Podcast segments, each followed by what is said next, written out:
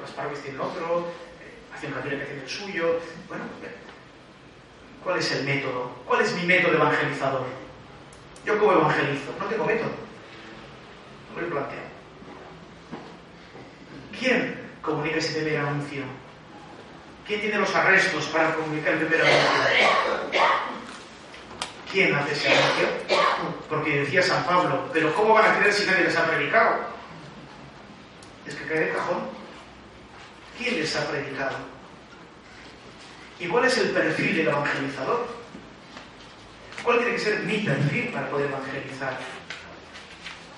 ¿Y cuál es el perfil de la comunidad que evangeliza? ¿Cuál tiene que ser el perfil de mi parroquia para evangelizar? ¿Cuál tiene que ser el perfil de mi cofradía para evangelizar? ¿Cómo tiene que ser el perfil de mi asociación para evangelizar? Si yo me hago estas preguntas, intento responderlas con humildad, como pueda, y bueno, Señor, pues este va a ser el método. A por ello, no evangelizo, no evangelizamos. Estas son preguntas que tenemos que respondernos. Voy a abreviando porque no tengo reloj delante, pues he comido. Si fuera nada, devuelvo el dinero a todos ya. eh, vengan dos puntos, pero voy a decir dos minutos cada uno y ya está. ¿eh? Eso es peligroso. ¿eh? Yo una vez en una charla, también un montón de ponencias, y el último dijo, bueno, voy a ser breve. De fondo dijo alguien, a ver si es verdad. Bueno, espero que eso no me lo digan, ¿verdad? Que lo piensen. Bueno, lo voy a intentar. Los dos puntos que quedan, siempre me he comido el tiempo en todo lo anterior, darles ideas a esta. Bien. Exigencias de la nueva evangelización. Primero, la capacidad de discernir. No podemos vivir nuestra fe en la inconsciencia.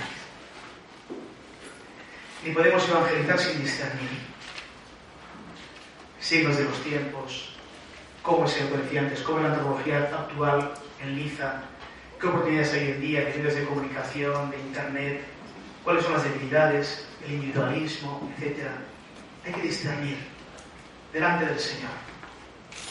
Segundo, la capacidad de vivir formas de una radical y genuina adhesión a la fe cristiana. No caben componendas. Acuérdense de lo que dice el libro del Apocalipsis. Cuando no eres ni frío ni caliente, eres tibio, te voy a vomitar de mi boca. No caben descafeinamientos. Y curiosamente, los jóvenes de hoy quieren cosas verdaderas. En el País Vasco no tenemos pata negra, no se cultiva, cultiva no se cría el cerdo de pata negra, ¿eh? el ibérico, ¿eh? tan magnífico aquí. Cuando uno ha probado pata negra ya no quiere chope. Quiere. Entonces, como digo, hoy en día la gente quiere patanera. Para charlatanes tenemos muchos. Para piraos tenemos un montón. La gente quiere personas auténticas, que se crean lo que dicen, que se crean lo que hacen. Ejemplo, no sé, Padre Teresa de Calcuta, una mujer que se creía lo que vivía y arrastraba multitudes descafeinados, es verdad que empezamos a buscar café descafeinado, al azúcar que es sacarina, a leche sin grasa, que más es hoja, y yo espero que el jamón de pata negra siga siendo jamón de pata negra por la cuenta que nos trae. ¿Eh? Bien. Otro punto importante, una clara y explícita relación con la Iglesia. La dimensión eclesial de la fe es fundamental, porque la Iglesia, que es la familia de los hijos de Dios, es donde vivimos nuestra experiencia cristiana. Es la compañía que el Señor nos ha dado para que nos cuidemos unos a otros. Es donde Él se hace presente. Eh, no, como decían, como decían los padres de la iglesia, no se puede tener a Dios por padre si no se tiene a la iglesia por madre. Y para nosotros nuestra madre es la más hermosa de todas. Puede ser mayor, estar arrugadita, estar ya con Alzheimer, es nuestra madre. Y le debemos todo y la queremos con locura y ha entregado su vida por nosotros. Lo mismo en la iglesia. Qué pena cuando a veces de modo tan descarnado criticamos tal. A Madre Teresa de Calcuta le preguntaron una vez, ¿no? Madre Teresa de Calcuta que le preguntaron, bueno, eh, madre, ¿y usted en la iglesia qué cambiaría? Pensé y dijo, bueno, se me ocurre entrada dos cosas. Primero yo y luego tú. Entonces, ah, porque no sé qué, porque ¿Y tú? ¿Eh? Yo digo, Por eso necesitamos el tejido eclesial. Rehacer el tejido cristiano, decía Juan Pablo II. ¿no? Nueva evangelización, he usado mucho ese término, como saben, significa rehacer el tejido cristiano de la sociedad humana, rehacer el tejido de la comunidad cristiana, ayudar a la iglesia a seguir estando presente entre las casas de sus hijos y sus hijas, para animar la vida y dirigirla al reino que viene. La, iglesia es una familia tan capilar, que llega a todos los lugares, llega a todos los sitios. De eso bien sabe que cuando los organismos institucionales quieren conocer realmente la pobreza, preguntan a la iglesia, que sabe dónde está la pobreza, de sus parroquias, de sus asociaciones. Cuando uno va a una caritas parroquial, las personas que, colaboran en caritas parroquial piensan dónde están las familias con mayores dificultades, con mayores pobrezas, con mayores carencias, lo saben por nombres y apellidos. Es algo capilar, es un tejido. Es un tejido que, gracias a Dios, en Andalucía pues sigue todavía muy vivo y un tejido consistente. De construir comunidades acogedoras, en las cuales los marginados se encuentren como en casa. Y ese era el método evangelizador de Jesús. Jesús acogía a todos. Acogió, a la pecadora, ¿no? que había sido juzgada tan duramente eh, por aquellos que la querían lapidar. Porque además, a quienes le querían lapidar, les importaba la pecadora, ni la ley, ni nadie. Acoge a la pecadora, y acoge al rico, acoge a Zaqueo. Y llama al pescador, a Pedro, y llama al publicano, a Mateo. Y, acoge, y entra en casa del fariseo, y entra en casa de Lázaro. Señor acoge a todos los que y habla con la samaritana. Sacar al hombre, ser humano del desierto interior, te decía antes. Yo si algo he aprendido del sacerdote, diría que se he aprendido una cosa del sacerdote, lo que sufre la gente. Los abiertos que hay a veces en las familias, los abiertos que hay en las personas. A veces detrás de una fachada, de una fachada pues, amable y tal, hay un, un horror detrás. Lo que sufre la gente, los desiertos, las soledades, inmensas soledades en el mundo de hoy, entre nosotros, quizá aquí. Tenemos que ayudar a las personas a salir de ese desierto, porque no están hechos para la soledad, están hechos para la comunión, estamos hechos para el amor, estamos hechos para vivir y para ser felices. Tenemos que rescatarlos de ese desierto interior. Comunicar la alegría de creer, siempre alegres en el Señor. Hay que, hay que distinguir siempre entre alegría, gozo, gaudium, que dicen en latín, y el placer. Qué pena que el hombre de Dios no busca placer. Y el placer es algo externo, es algo superficial, es algo epidérmico, que puede estar, no puede estar. El placer va y viene. El gozo interior siempre permanece, hasta en la cruz, porque es un don del Espíritu Santo. Tenemos que pedir ese don, ese gozo del Espíritu Santo, que es esencial para vivir, porque hay que vivir con, paz, con serenidad, con alegría. Y eso lo comunica el Señor. Y el cuarto y último punto, la dinámica de la fe. Encuentro, conversión y novedad de vida. La fe es fruto del encuentro con Jesucristo. Por eso la pregunta es, ¿cómo provocar ese encuentro? Cuento, estuve la semana pasada en Tierra Santa. Fui con el seminario y con un grupo de sacerdotes jóvenes. Y bueno, fue una semana muy intensa. Cada dos días teníamos un encuentro por la noche. Yo preguntaba cómo iban las cosas, cómo estaban viviendo. Y me llamó la atención, bueno, fuimos a tantos sitios, ¿no?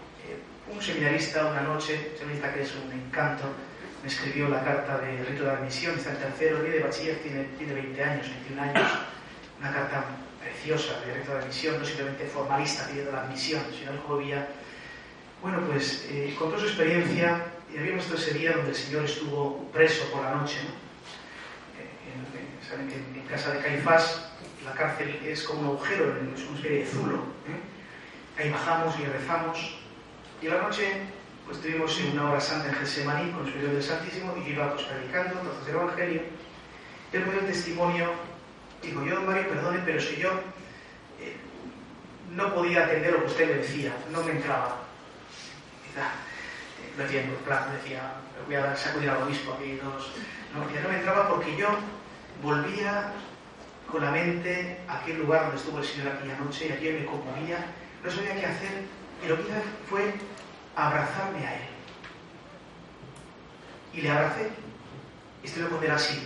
Pero es un encuentro con el Señor. ¿Cómo provocar el encuentro con el Señor? Que cambia la vida radicalmente. No es un encuentro con un catecismo, no es un encuentro con un enunciado, es un encuentro con alguien que vive, que está vivo, que es el Señor. ¿Cómo provocar ese encuentro? Que no es meramente intelectualista, es también del corazón. De hecho, la escritura siempre aparece conocer, conocer con el corazón. ¿Cómo hacer ese primer anuncio? He dicho antes, no me entretengo. El primer anuncio, ante todo, es ante todo, el primer anuncio es que Jesús te ama, que te busca y que te espera. No solo te ama, sale en tu búsqueda y te espera y no te juzga. Aquella mujer que iba a ser dilapidada, la diferencia es que se sintió juzgada por los que le querían dilapidar y se sintió amada por el Señor, que la miraba de un modo nuevo, sin juzgarla, porque la amaba. Y San Pablo, perdón, San Juan en su primera carta dice algo muy importante. El amor vence el temor. El amor vence el temor. El encuentro con Cristo suscita, como digo, una conversión, una mentalidad nueva, una capacidad nueva. La calidad de la misión nace también de reconocer nuestra debilidad, nuestros pecados, nuestras heridas, y hacerlo con humildad y con sencillez. A veces nos dice, a veces nos dice, bueno, es que vosotros los cristianos no os penséis que a veces sois los peores. Y digo dos cosas. Los que vais a misa son los peores, tal vez oigo, ¿no? Y digo dos cosas. Primero, que no es verdad. Y segundo, si vamos a misa somos así, imagínate si no fuéramos a misa. Da gracias a Dios. Por tanto, el encuentro con es conversión y vida nueva. El catecumenado ya lo he dicho antes, y ya termina. Encuentro Cristo en la Escritura. Qué importante es encontrar a Cristo en la Escritura. Vivir la Escritura, la lección divina. ¿Qué me dice el Señor? ¿Cómo entro yo en ese pasaje? ¿Cómo eso va empapando por el rocío y nos va transformando? Vivir la comunión en la iglesia. Qué importante. La, la iglesia es casa, es familia, es compañía. Vivir juntos. Cristo se hace presente siempre cuando estamos juntos y nos bendice cuando estamos juntos vivir la liturgia, donde, como digo, es acción de Cristo. Él nos sumerge en su misterio. Decía San Agustín que ojalá en la Sagrada Liturgia, decía San Agustín, podamos reconocer la voz de Cristo, nuestra propia voz y la suya, y en nuestra voz escucharla de Él. Esa acción de Cristo que nos sumerge en su corriente salvadora, en su misterio pascual. Necesitamos la contemplación, necesitamos espacios de silencio y de contemplación. Proyectamos como el comer. En este tiempo que vivimos acelerado, con prisa, estresados, agobiados, este es el antídoto. El silencio. Espacios diarios de contemplar. Menos tele, menos ruido, menos historias. Como decía, nos dirá el miércoles de ceniza el Evangelio, ¿no? ¿Eh? Entra en tu casa, cierra la puerta, y Dios que ve lo escondido te premiará.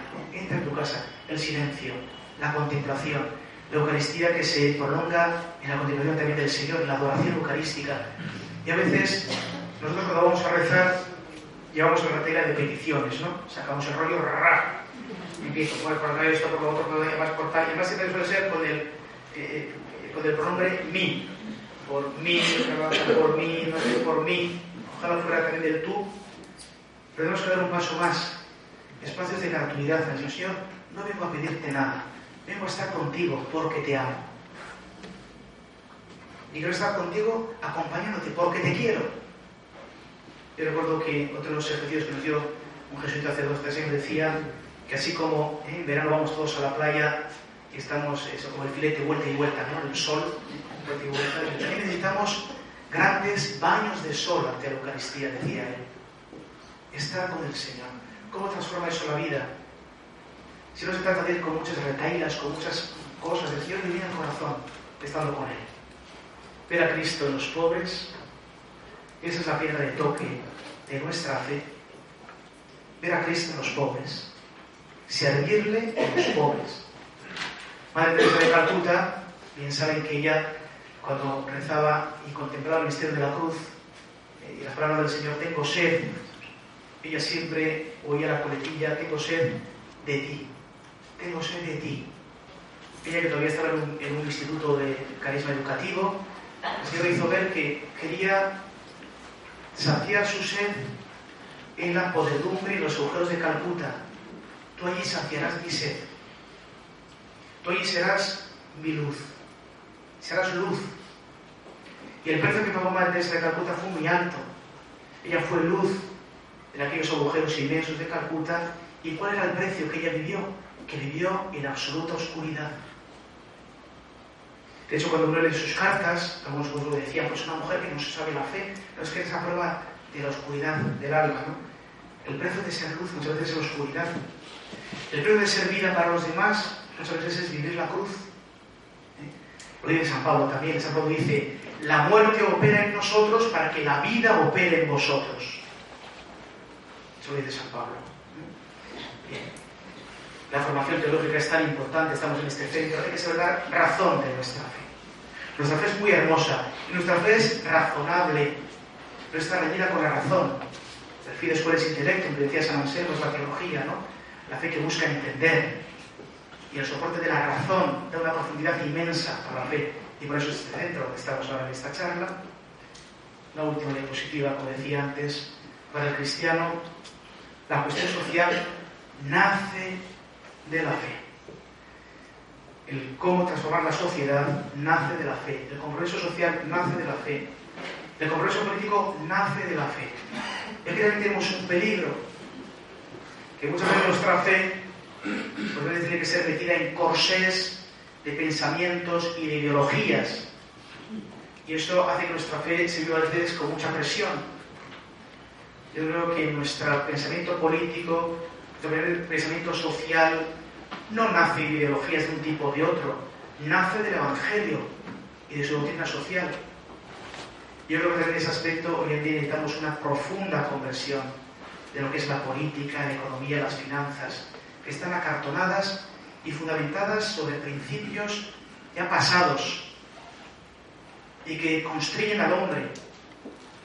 Y es el Evangelio que da la auténtica libertad, la auténtica verdad, y tenemos que repensar los fundamentos de nuestros sistemas, de nuestra sociedad y de nuestras instituciones para los cristianos si realmente responden a las exigencias de nuestra fe, a las exigencias de la dignidad humana, a las exigencias de lo que la doctrina social conlleva, que es una doctrina, yo recuerdo cuando salió el compendio, un economista decía, bueno, la doctrina social de la Iglesia es revolucionaria para el mundo de hoy.